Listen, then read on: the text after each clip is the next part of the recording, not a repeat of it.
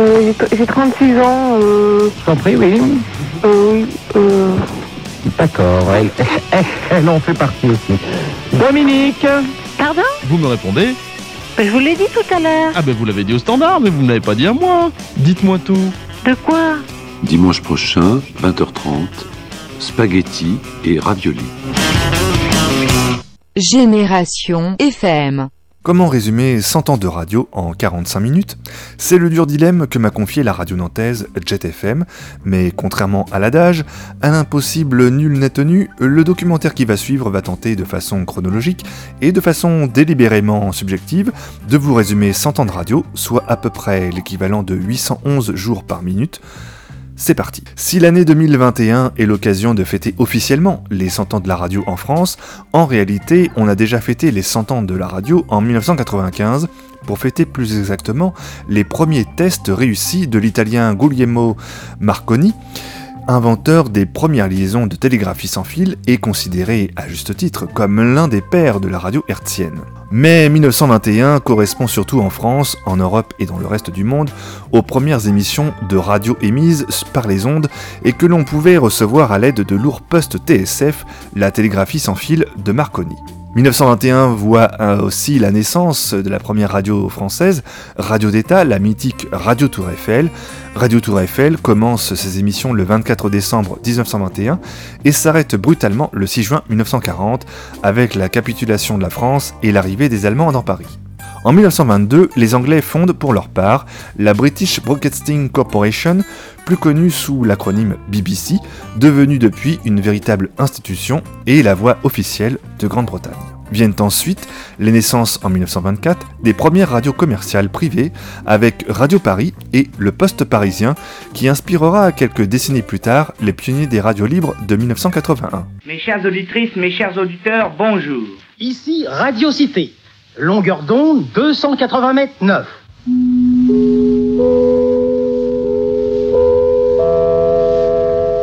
Bonsoir mesdames, bonsoir mesdemoiselles, bonsoir messieurs. Ici les stations de Radio Paris sur les longueurs d'onde suivantes.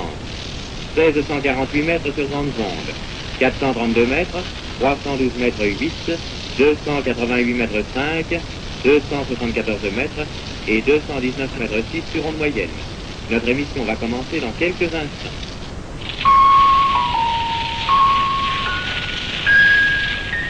Allô, allô, ici Poste Parisien. Chers auditeurs, notre émission va se poursuivre par l'audition de l'ensemble vocal de Théodore Potorginski. Les artistes composant cet ensemble ont revêtu ce soir le pittoresque costume national ukrainien et je regrette que vous ne puissiez, comme moi, juger de la note charmante que cet effet coloré met dans notre studio. En 1931, la future RTL, Radio Luxembourg, voit le jour depuis le Grand-Duché, radio privée à destination de la France, qui naît avec des capitaux français et vit de la publicité d'annonceurs français. Autre radio mythique, Radio Cité naît en 1935 avec l'aide de Marcel Blochstein-Blanchet, le fondateur du groupe de communication Publicis et père d'Elisabeth Badinter qui en est aujourd'hui la riche héritière. En juin 1940, Radio Paris devient radio d'État et de propagande nazie, avec entre autres des émissions catégoriquement antisémites. Jouant le tout pour le tout, Radio Paris deviendra même la seule radio nationale française en 1943, avant de s'éteindre définitivement à la Libération, le 17 août 1944. Brocardé et conspué depuis l'étranger, notamment sur Radio Londres, qui répétait à l'envi durant l'occupation Radio Paris ment, Radio Paris ment, Radio Paris est allemand. Signé Pierre Dac.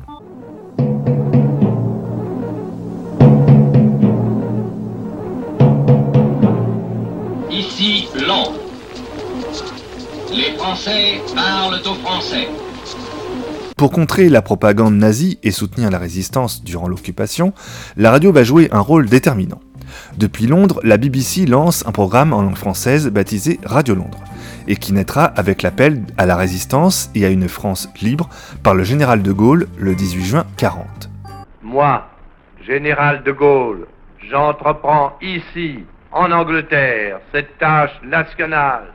J'invite tous les Français qui veulent rester libres à m'écouter et à me suivre.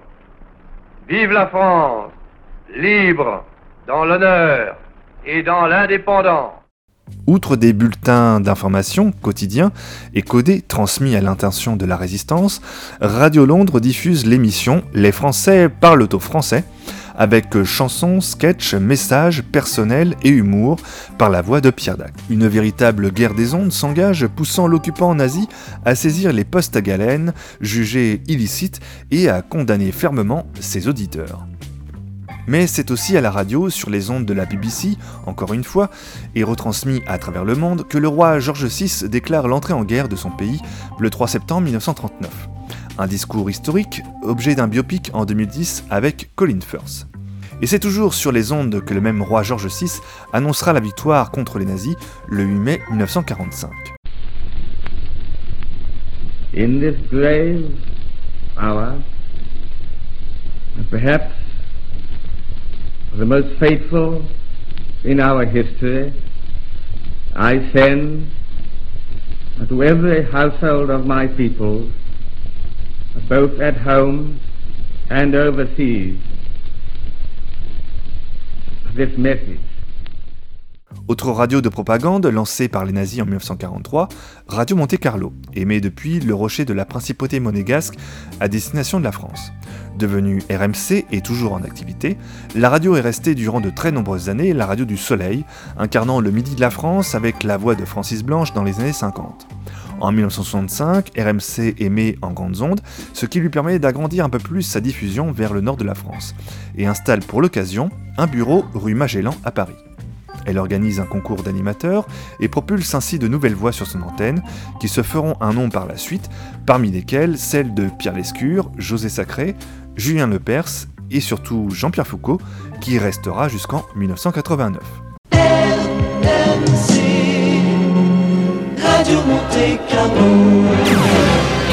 Vous êtes près de 5 millions d'auditeurs à l'écoute de Radio Monte Carlo 1400 mètres ondes longues, la station du sud de la Loire qui fait maintenant rayonner le soleil de la Méditerranée jusqu'aux portes de Paris.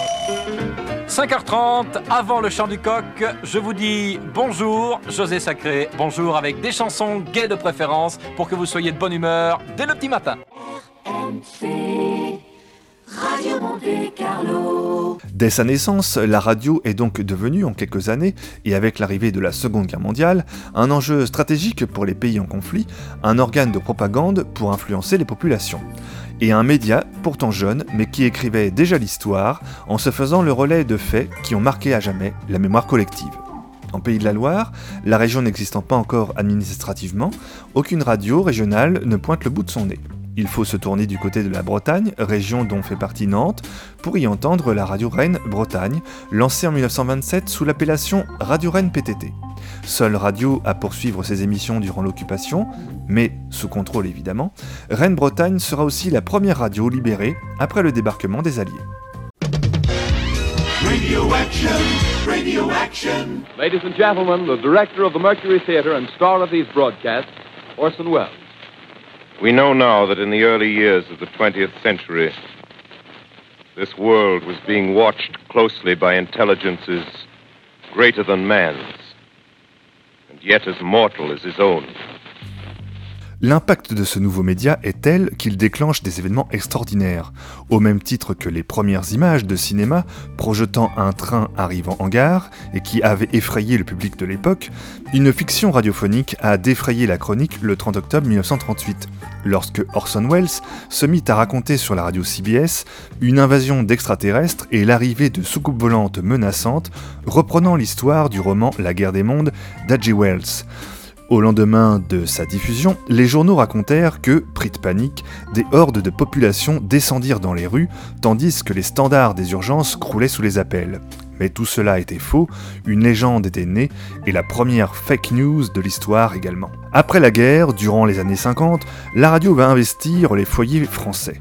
L'apparition du transistor libère et individualise l'écoute radiophonique, loin du poste de radio qui trône dans le salon, et offre ainsi des appareils souples et légers que l'on peut emporter partout avec soi. En vacances, au camping, à la plage, dans sa chambre, la cuisine ou la salle de bain, la radio devient un véritable ami de compagnie. Les récepteurs permettent d'écouter la radio en grandes ondes, ondes moyennes et ondes courtes. Avec les transistors devenus mobiles, les grandes ondes procurent l'avantage d'écouter sa radio tout en traversant la France sans changer de fréquence. Les pionniers de l'époque d'avant la guerre en profitent pour donner vie à leurs ambitions. Un certain Louis Merlin, passé par Nantes, connaît déjà toutes les ficelles de cet encore jeune média et rencontre le succès dans à peu près tout ce qu'il entreprend. Dès les années 30, Louis Merlin créait des émissions de radio qu'il faisait parrainer par des marques. On n'appelait pas encore cela du placement de produits ou de la publicité. Citons parmi ces émissions le kiosque à musique Persil ou encore le petit déjeuner Banania. Après être entré dans le groupe Havas pour s'occuper des programmes de Radio Luxembourg, sur laquelle il fait venir l'émission de Radio Cité La famille du raton, Louis Merlin devient à la Libération le patron de la société Information et Publicité, où il est chargé de trouver de la publicité, toujours pour Radio Luxembourg. Cet attelage, inédit mais très efficace, fera du Radio Luxembourg la radio la plus populaire d'après-guerre. Quant à la société, Information et Publicité, devenue IP, elle existe encore aujourd'hui et gère la régie publicitaire de RTL.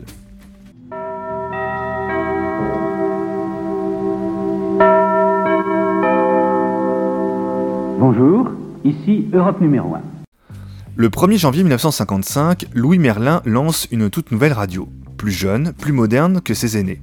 Appelé par Charles Michelson, un entrepreneur qui souhaite depuis la fin de la guerre investir dans la radio, après un rachat manqué de Radio Andorre, créé en 1939 dans la Principauté, Charles Michelson décide de créer sa propre radio.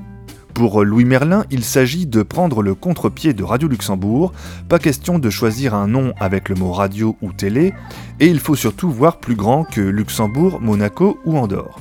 Ce sera donc Europe numéro 1. Radio Luxembourg fait la part belle au divertissement, misons alors sur l'information. Radio Luxembourg enregistre ses émissions, faisons du direct. Radio Luxembourg se limite à la chanson française traditionnelle et à l'accordéon, place au jazz et aux nouveaux talents. Mais neuf mois après sa création, Europe numéro 1 est en difficulté financière et l'État français reprend la main. Charles Michelson revend la station.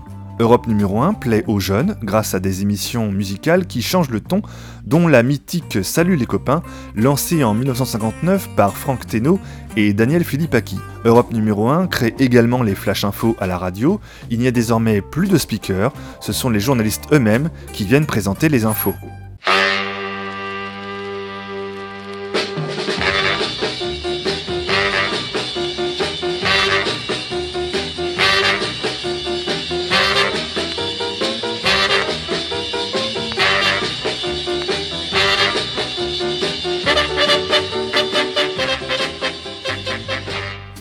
Les événements de mai 68, Europe numéro 1 est surnommé Radio Barricade. Accusé par le gouvernement d'être aux côtés des manifestants, celui-ci décide d'ailleurs d'interdire aux voitures émettrices des radios de couvrir l'événement. À la mort de Louis Merlin en 1976, le pari est réussi puisque Europe numéro 1 devient la radio la plus écoutée de France. Het is tijd geworden om afscheid te nemen. Een verschrikkelijk gevoel. Een periode wordt afgesloten. Er sterft iets. Bij het afscheid nemen van Veronica sterfde ook een beetje de democratie in Nederland. Dat spijt me. Voor Nederland. Veronica, Veronica, Veronica, Veronica, Veronica. Face à ce monopole d'État en place dans de nombreux pays, des radios offshore font leur apparition durant les années 60, émettant depuis des bateaux où le mât servait également de pylône pour l'antenne et situé dans des eaux internationales à destination de pays comme la Suède, la Belgique ou les Pays-Bas avec la célèbre Radio Veronica. Au large de l'Angleterre, la non moins célèbre Radio Caroline, lancée par un producteur irlandais qui en avait assez de se voir refuser la promotion de ses artistes sur la BBC, décide de lancer sa propre radio à destination de l'Angleterre. Radio Caroline diffuse aussi les titres des Beatles ou des Rolling Stones, et le succès est tel avec plusieurs millions d'auditeurs sur tout le Royaume-Uni, mais aussi en France, dans le Nord et la Normandie, que les autorités menacent de saisir la radio. Une première tentative échouera en 1964 jusqu'à ce qu'une loi de 1967 interdise les radios offshore, même situées dans les eaux internationales. Serving the British Isles, 14 swinging hours a day, this is 199 Radio Caroline.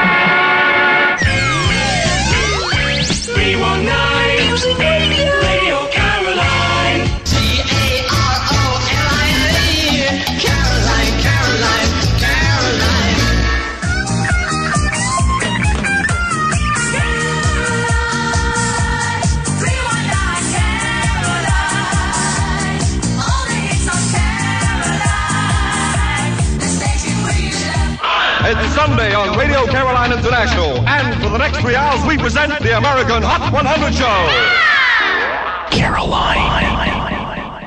Privé de publicité, Radio Caroline fait faillite, mais continue ses émissions, jusqu'à ce qu'une tempête ne fasse couler le navire et tout son matériel en mars 1980. À leur arrivée sur la terre ferme, l'équipe naufragée de Radio Caroline est arrêtée par les autorités. Le 14 septembre 1963 est inaugurée la Maison de la Radio. Voulu par le général de Gaulle, œuvre de l'architecte Henri Bernard, ce bâtiment rond de 700 mètres de circonférence avec une tour centrale haute de 68 mètres compte plus de 1000 bureaux et une soixantaine de studios. Situé avenue du président Kennedy, avec une vue imprenable sur la Seine, mais surtout proche de la Tour Eiffel pour faciliter les relais de transmission hertzienne et assez éloigné du métro pour ne pas subir ses vibrations. Réputée être toujours en travaux, la maison de la radio et de la musique également est en perpétuel mouvement et mutation technologique. De sa modernisation à son désamiantage, les radios publiques doivent parfois déménager dans un bâtiment annexe le temps des travaux. Plus de 4000 personnels y travaillent, la maison ronde comme on l'appelle également, hébergeait même à une époque un bureau de poste, une banque et un guichet Air France. On raconte aussi que depuis 50 ans, certains tourneraient encore dans ce bâtiment sans fin et n'auraient toujours pas trouvé la sortie. Vous savez que dans quelques minutes va débuter Radio France et que France Inter ORTF va finir. Donc on peut très gentiment, comme avec le sourire, dire La reine est morte, vive la reine. Donc avant d'ouvrir cette porte à cette nouvelle radio qui vous fera écouter des nouvelles émissions, une nouvelle forme de radio, Radio France, qui tiendra à France Culture, France Musique, les FIP, également France Inter, j'aimerais, avec, disons, pour le souvenir et pour le plaisir et pour la dernière fois, écouter cet indicatif, cet indicatif France Inter, ORTF, si vous le voulez bien.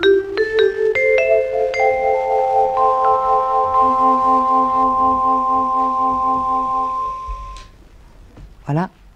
C'est donc la dernière fois que vous avez entendu ces petites notes résonner sur l'antenne de France Inter, 1829 mètres. Dans quelques secondes, dans une minute et 45 secondes, vous pourrez écouter un nouvel indicatif, l'indicatif de Radio France. Si vous le voulez bien, on va faire ensemble, comme pour le départ d'une fusée, un compte à rebours. 30 secondes, les voilà, 30 secondes avant le démarrage de Radio France.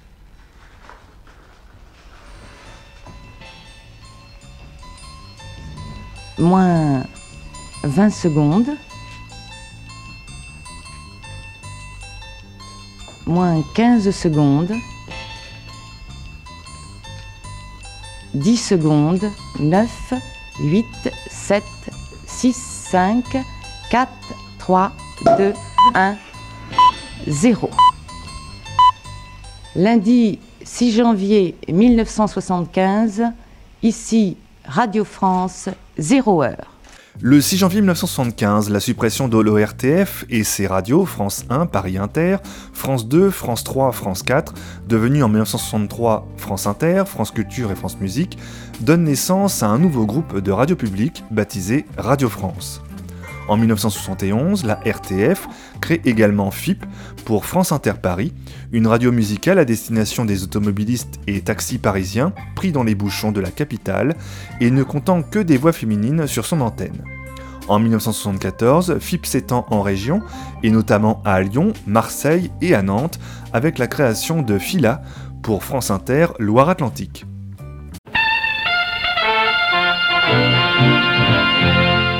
En 1966, histoire de rebondir face à la jeunette et de plus en plus populaire Europe numéro 1, la vieillotte Radio Luxembourg change de nom et devient RTL, sigle de Radio-Télévision Luxembourg, à l'instar de Radio Monte-Carlo ou Télé Monte-Carlo.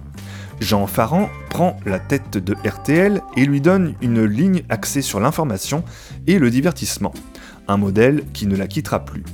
Les animateurs historiques sont remplacés par une nouvelle brochette d'animateurs et de nouvelles émissions, dont certaines sont encore à l'antenne aujourd'hui.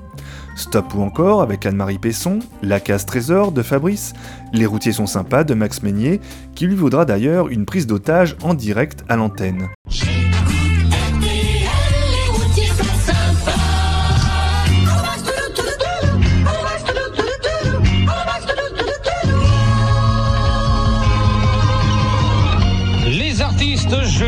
Je vous souhaite une bonne route, je vous souhaite une bonne soirée, je vous souhaite la bienvenue ici dans la salle d'embarquement, dans votre salle d'embarquement, RTL Calberson, sur le toit des entrepôts Calberson, en plein ciel de Paris, juste à la limite de Paris, à la périphérie de Paris, juste à la porte d'Aubervilliers. J'espère que ce soir, comme tous les soirs, vous allez encore venir nombreux.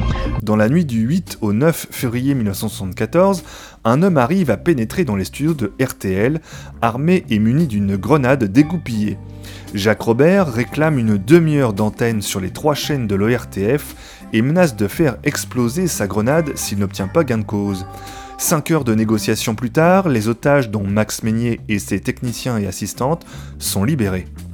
RTL met aussi à l'antenne dans les années 70 les Nocturnes de Georges Lang, qu'il animait en partie depuis le Luxembourg, le célèbre jeu La valise RTL, où vous deviez connaître le montant de la valise si vous étiez appelé par RTL, mais aussi les grosses têtes de Philippe Bouvard, l'émission politique Le Grand Jury et les problèmes humains de Ménie Grégoire. Et à propos de problèmes, Ménie Grégoire en sait quelque chose, puisque c'est ainsi qu'elle qualifiera avec tact l'homosexualité dans une émission retentissante le 10 mars 1971, intitulée L'homosexualité, ce douloureux problème. Vous avez parlé tout à l'heure d'un problème religieux. Je voudrais que le père Guinchat euh, donne tout de même, réponde tout de même, on l'a presque mise en cause. Au fond, qu'est-ce que font les prêtres devant un homosexuel? Qu'est-ce que vous faites quand on vient vous trouver euh, en vous disant je suis homosexuel Qu'est-ce que vous leur dites? Est-ce que vous les rassurez aussi? Vous voulez répondre? Je suis un petit peu gêné pour répondre à cette question. Euh, comme prêtre, je fais partie d'une église et j'essaie d'être fidèle à un Dieu qui a donné un certain modèle de vie qui n'est pas imposé, mais pour être de la maison, il faut tout de même marcher dans le sens de ce modèle de vie. Après cela, il y a le fait concret. Euh, je rejoins tout ce qui a été dit quand on a parlé de la souffrance de certaines situations. Alors là aussi, moi j'accueille beaucoup d'homosexuels, mes confrères également, qui viennent continuez. parler de leur souffrance.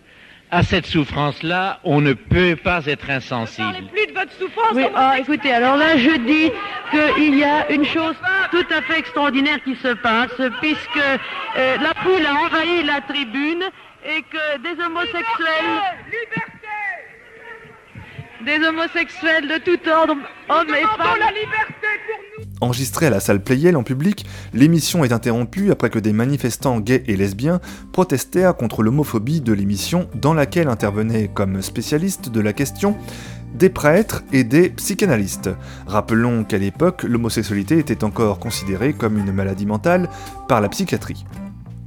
C'est durant cette époque d'après-guerre que naissent ce que l'on appellera les radios périphériques en raison des émetteurs grandes ondes installés depuis l'étranger et qui pouvaient émettre jusqu'à des distances allant de 500 à 1000 km. Radio d'État tenant dans un mouchoir de poche, mais face à une pression de plus en plus forte, ce monopole n'allait pas tarder à tomber.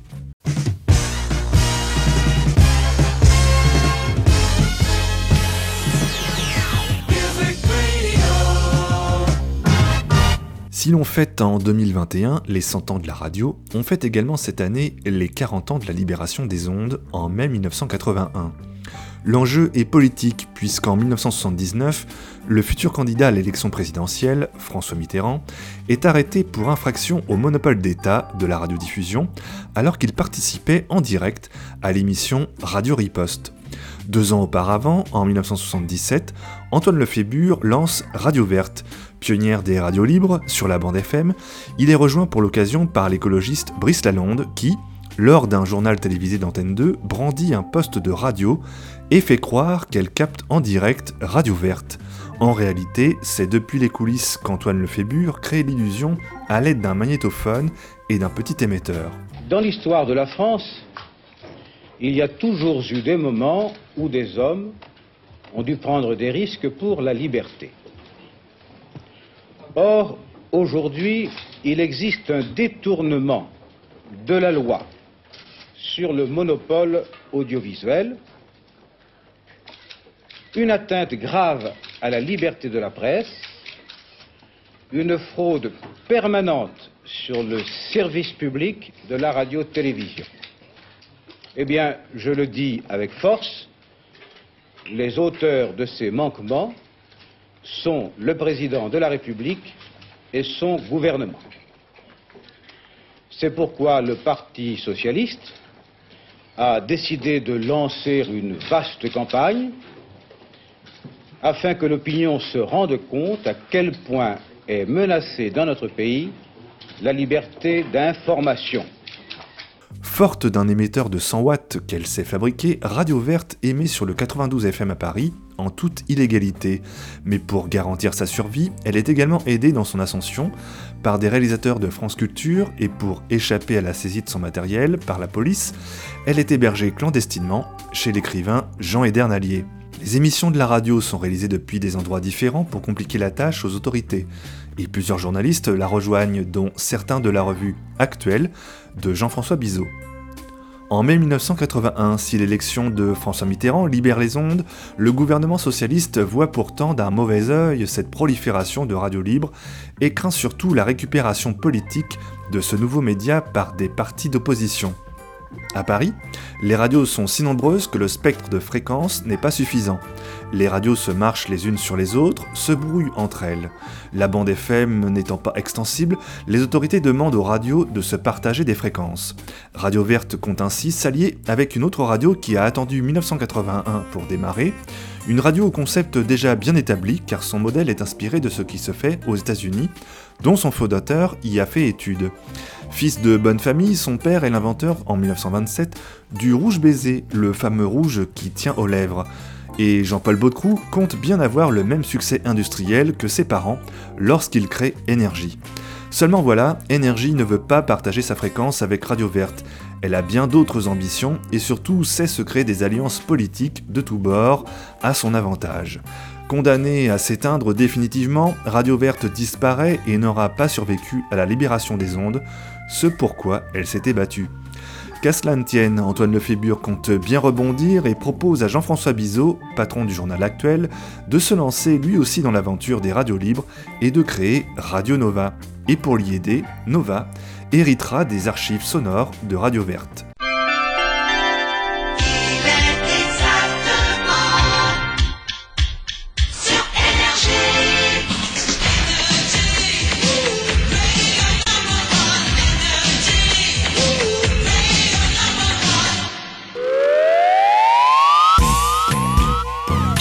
Galactique, papillon, papillon, chaotique. Libérons la musique. Nova. Nova. Le grand mix. Le grand mix. De nombreuses autres radios vont également émerger, et pas seulement à Paris bien sûr. Dès 1969, Radio Campus, une radio étudiante, naît à Lille et en inspirera de nombreux autres à travers la France qui existent encore aujourd'hui. Les étudiants ne se reconnaissent pas dans les radios périphériques qu'écoutent surtout leurs parents et sont en quête d'un nouveau média d'expression et de partage de leurs préoccupations et centres d'intérêt. Les radios qui se créent doivent avant tout se trouver un nom. De la simplicité avec Radio 93 en Seine-Saint-Denis ou Radio Bastille à Radio Libre 44 à Nantes, en passant par Radio 11 Débrouille à Paris. Dans cette époque pré-révolutionnaire et de liberté des ondes, c'est l'occasion aussi de créer sa radio pour soutenir un combat et militer pour une cause. Radio Lorraine Cœur d'Acier, lancée par la CGT, a ainsi pour but d'alerter, d'informer et de protester contre la fermeture d'usines sidérurgiques dans sa région.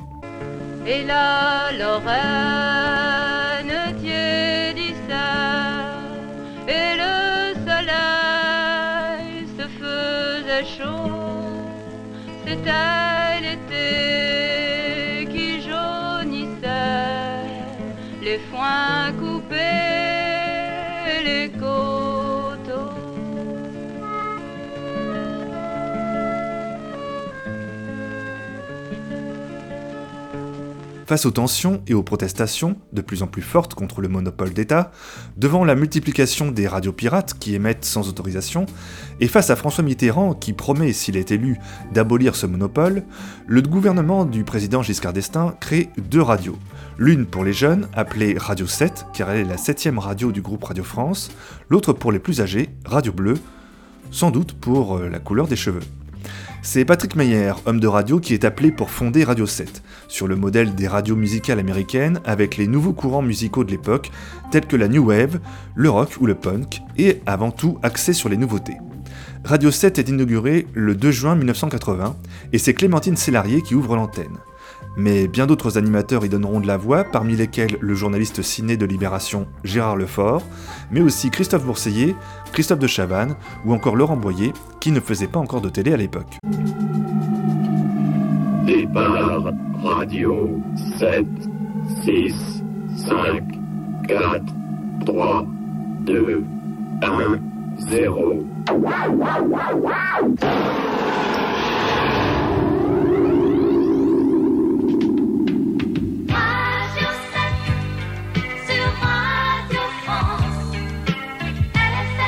Changer de planète, écoutez Radio 7. On est super content, mais on est mort de trac. Salut les 7. Bonjour, c'est Radio 7. Lundi 2 juin 1980. Sur 99,7 MHz. En modulation de fréquence, bien sûr. Salut Jean-Pierre. Bonjour Clémentine. Ça va Ça va très très bien. On a le cœur qui qui va on pouvait pas savoir. Coïncidence ou pas, l'aventure de Radio 7 durera 7 ans et s'éteindra en 1987. Le nouveau président de Radio France de l'époque, Roland Faure, ayant d'autres ambitions, notamment celle de créer une radio tout info. De plus, la concurrence des radios privées à l'époque est de plus en plus féroce, et l'arrivée du satellite leur permet de se constituer en réseau sur toute la France, avec un programme unique venant de Paris. Radio 7 peine à faire face aux mastodontes tels que Énergie, Fun Radio lancé par Robert Hersan après le rachat de Chic FM, ou encore La Voix du Lézard devenu pour l'occasion le tout jeune réseau Skyrock. Mais Patrick Meyer avait déjà claqué la porte de Radio 7 bien avant cela. En 1981, un différend l'oppose à la patronne de Radio France de l'époque, Jacqueline Baudrier. Cette dernière refuse que Coluche, alors candidat déclaré aux élections présidentielles, intervienne sur l'antenne de Radio 7. Patrick Meyer part donc créer une autre radio. Lancée le 6 juin 1981, sans autorisation, RFM, la radio couleur, adopte une programmation musicale à base de rock, de variété internationale et de nouveaux artistes français. Et la radio est diffusée en stéréo, ringardisant considérablement les radios périphériques et leurs sons mono en grandes ondes. Mais il invite surtout Coluche à bord de RFM, Coluche qui déclarera ceux qui n'écoutent pas RFM sont des cons. Mais RFM connaît deux gros problèmes à l'époque. D'une part, elle émet beaucoup trop fort, et bien plus que les puissances autorisées. D'autre part, elle diffuse de la publicité, ce qui est également interdit à l'époque. Malgré les mises en demeure, RFM tient tête aux autorités et décide d'entamer un périlleux bras de fer. La radio paiera cher sa rébellion puisqu'elle sera brouillée durant 423 jours par TDF.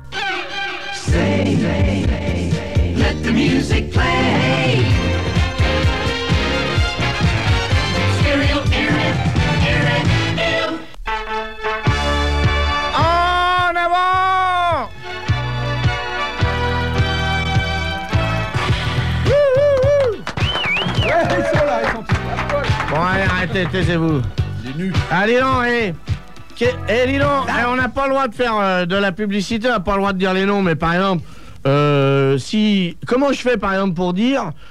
Tiens, euh, moi j'y suis allé voir Odeur à Bobino et euh, ça m'a fait marrer. Alors s'il y a des cons qui voudraient y aller pour se distraire, comment j'ai le droit? Je peux pas le faire? Non, ça c'est J'ai pas le droit.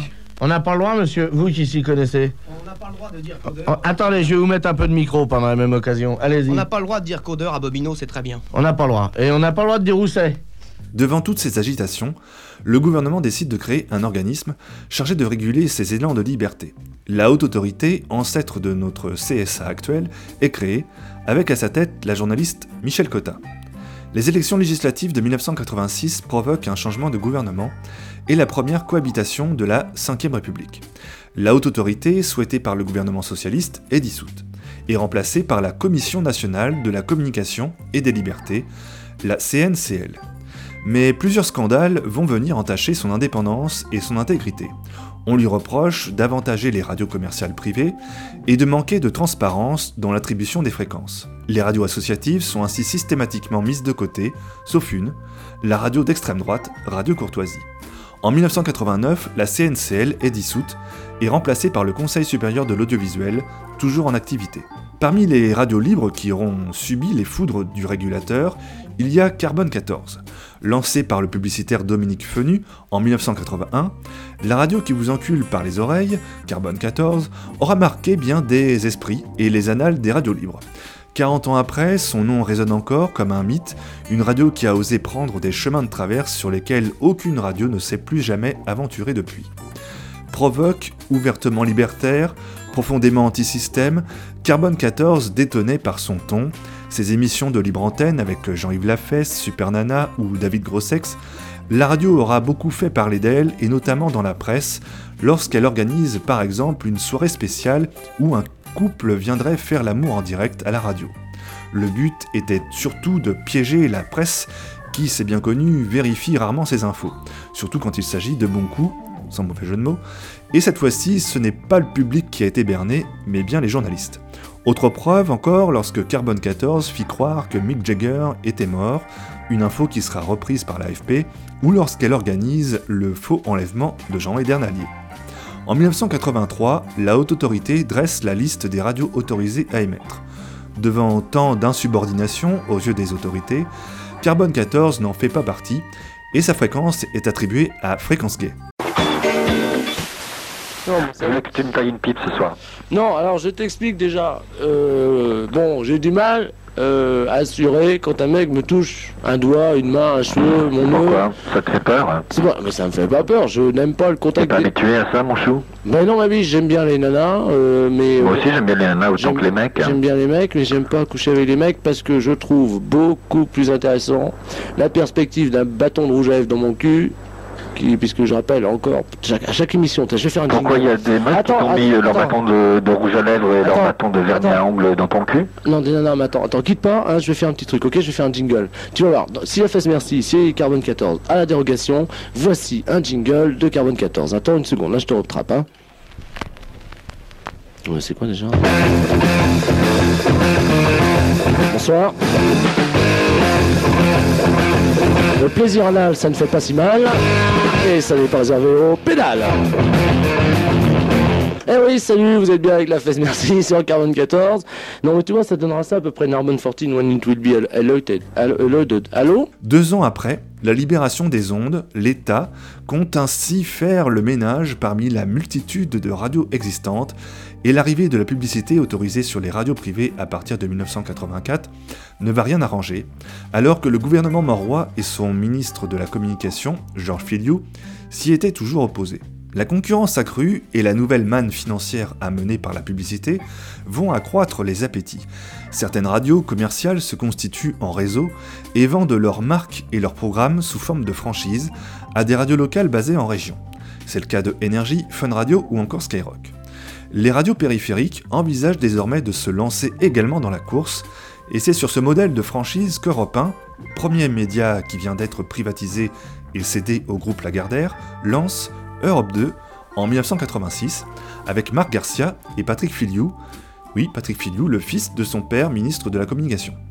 Il s'agit d'un fournisseur de programmes identifié sous la marque Europe 2 et vendu aux radios locales qui souhaitent y adhérer. En 1988, Europe 2 se rapproche de ITFM et se constitue ainsi son propre réseau de fréquences. ITFM, lancé par les salles de cinéma UGC, était une radio avec un programme musical automatique entrecoupé de chroniques sur le cinéma.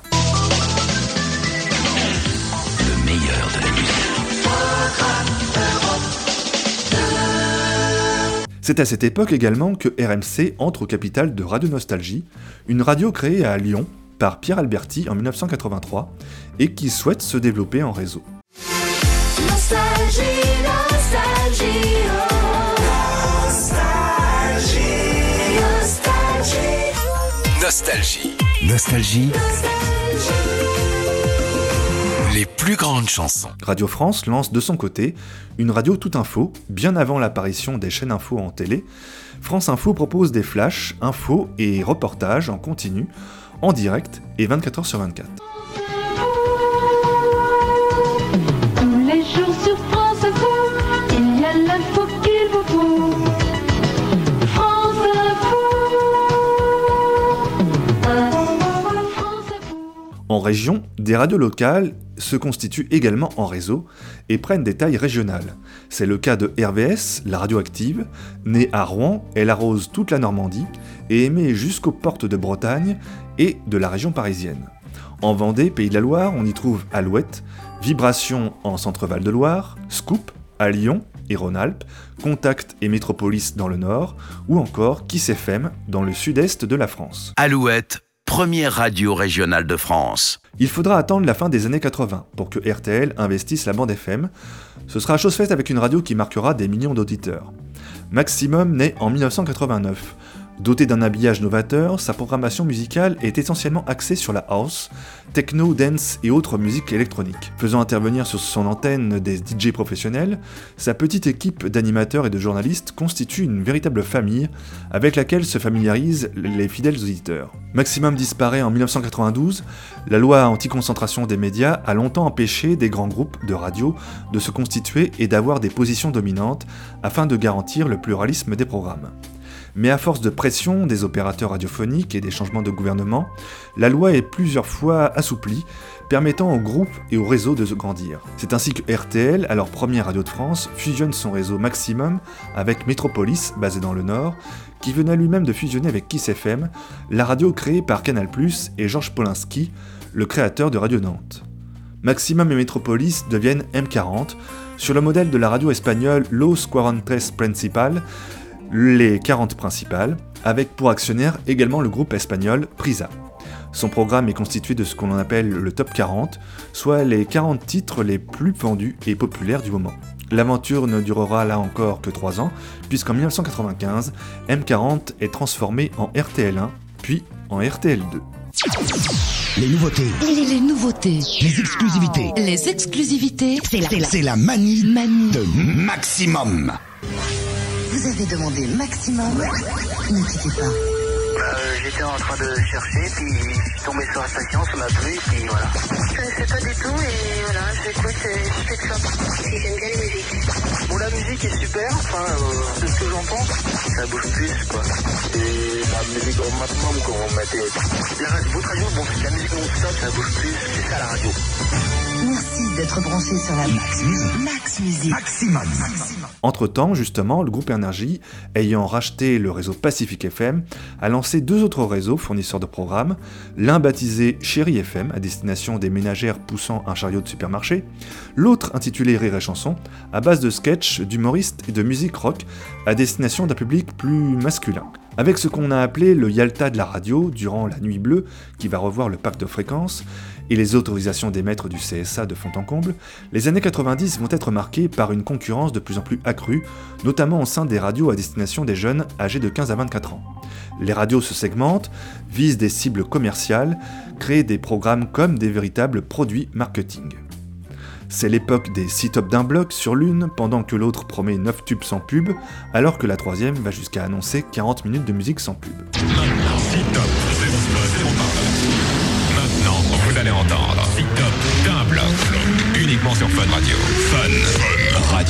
Des émissions qui marqueront toute une génération apparaissent sur les antennes, et le ton direct de la jeune génération froisse pour le moins les oreilles chastes du CSA et de ses aînés. La presse se fait le relais des rappels à l'ordre du régulateur envers des émissions de libre antenne comme Love in Fun avec Duck Eddie Fool sur Fun Radio. Une ex-star du porno, Tabata Cash, est également recrutée sur Skyrock pour partager son expérience en la matière avec la jeune génération de l'époque. Mais un élément va venir calmer cette surenchère faussement libertaire. En janvier 1995, à la suite de la plaisanterie de l'animateur JC à propos de la mort d'un policier dans l'émission matinale Les Monstres sur Skyrock, un vent de protestation se lève. La presse et les politiques s'en mêlent, et la pression est si forte sur le CSA pour prendre enfin des sanctions contre ces radios dites jeunes qui dépassent les bornes. Résultat des courses, les animateurs fautifs sont virés et la radio Skyrock est suspendue d'antenne pendant 24 heures avec une amende à la clé. Bonjour, c'est Pierre Bélanger, président de Skyrock. La diffusion du programme Skyrock est actuellement suspendue pour 24 heures sur décision du CSA. Mais la liberté d'expression continue. L'antenne vous est ouverte pour un programme exceptionnel aujourd'hui, radio libre aux auditeurs, contre la violence et pour la liberté d'expression. On vous confie la radio pour une journée, soyez-en responsables et prenez-en bien soin. 16 1 42 36 96 96. Mais la radio est aussi capable du meilleur, comme en 1994 lorsque les radios périphériques diffusent ensemble un programme commun pour la première fois de leur existence, à l'occasion du premier SIDAction, censé récolter des fonds pour la recherche contre le sida.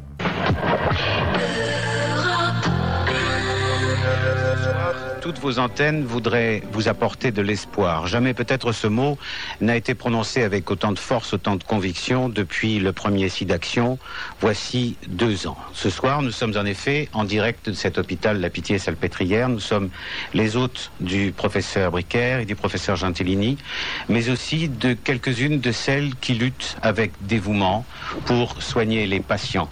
Tout à l'heure, vous entendrez Catherine, vous entendrez Nathalie, elles sont infirmières, elles sont surveillantes.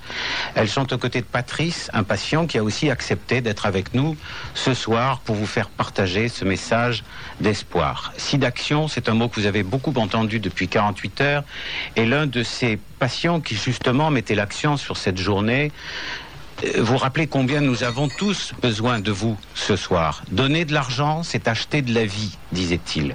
Espoir, sans doute, mais derrière ce mot espoir, comment masquer la réalité Si l'on peut se réjouir que nos pays nantis voient peut-être le fléau, la maladie se stabiliser, comment oublier qu'autour de nous, le mal progresse en Afrique, en Asie, en Amérique latine. Nous y reviendrons, bien sûr, dans un instant. Nous, ce soir, c'est-à-dire Jean-François Rabillou, pour Europe 1, Jacques Esnou, pour RTL, Daniel Messager, pour France Inter, Catherine Monnier, pour Sud Radio.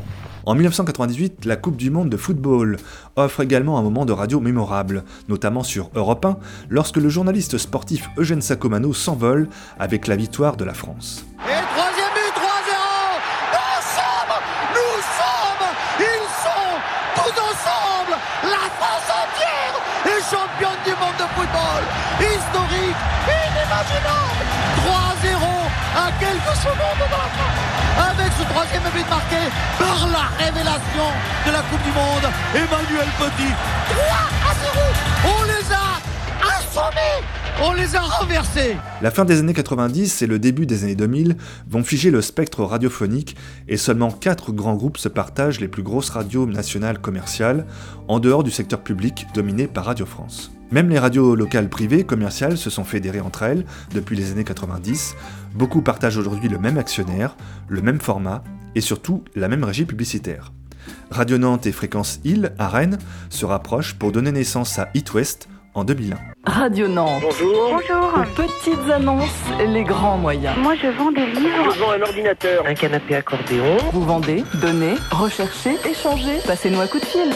Radio Nantes, bonjour. Radio Nantes diffuse vos appels en direct sur toute la région. Moi, je téléphone aussi pour vendre une voiture. Les petites annonces de Radio Nantes, du lundi au vendredi à 9h30, 10h30, 11h30 et 16h30. It West, la première hit radio dans l'Ouest. Oh yeah. It West, It West. Les habitudes et moyens d'écoute ont changé, avec Internet, et l'arrivée de plateformes de musique en streaming et de podcasts, la radio traditionnelle perd chaque année un peu plus d'auditeurs qui se tournent désormais vers d'autres médias, en particulier les jeunes générations habituées au format numérique. Seules les 570 radios associatives, encore répertoriées par Médiamétrie, conservent cet esprit qu'animèrent les radios libres au début des années 80. Professionnalisées, souvent aidées par une équipe de bénévoles, les radios associatives sont financées en partie par le Fonds de soutien à l'expression radiophonique et la publicité ne doit pas dépasser 20% de leur budget. À Nantes, la radio reste encore très écoutée et les radios associatives y sont nombreuses. Jet FM, la plus ancienne, est lancée en 1986. Elle sera suivie par Alternante en 87. Viendront ensuite Prune, la radio étudiante en 1999, et Sun, juste avant cela en 1996. Puis, la petite dernière, Euradio, dont l'idée est née au sein de Jet FM. Outre les radios communautaires, les radios associatives offrent souvent une recherche musicale basée sur l'émergence, loin des standards des majors. L'info locale y est prédominante, voire pour certaines l'ultra locale. La création sonore y est la bienvenue et la diversité des programmes y est sans cesse renouvelée. Si la radio FM est encore très écoutée en France, les radios généralistes ont en revanche abandonné leurs émetteurs grandes ondes, et c'est seulement 40 ans après la FM que la France, contrairement à ses voisins européens, va lancer officiellement en 2021 la radio numérique terrestre avec la norme DAB+. Ce documentaire a été réalisé avec l'aide des archives du Mac+, et du Mag Radio, de nombreuses archives sonores, et le site 100 ans radio de Jean-Marc Prince.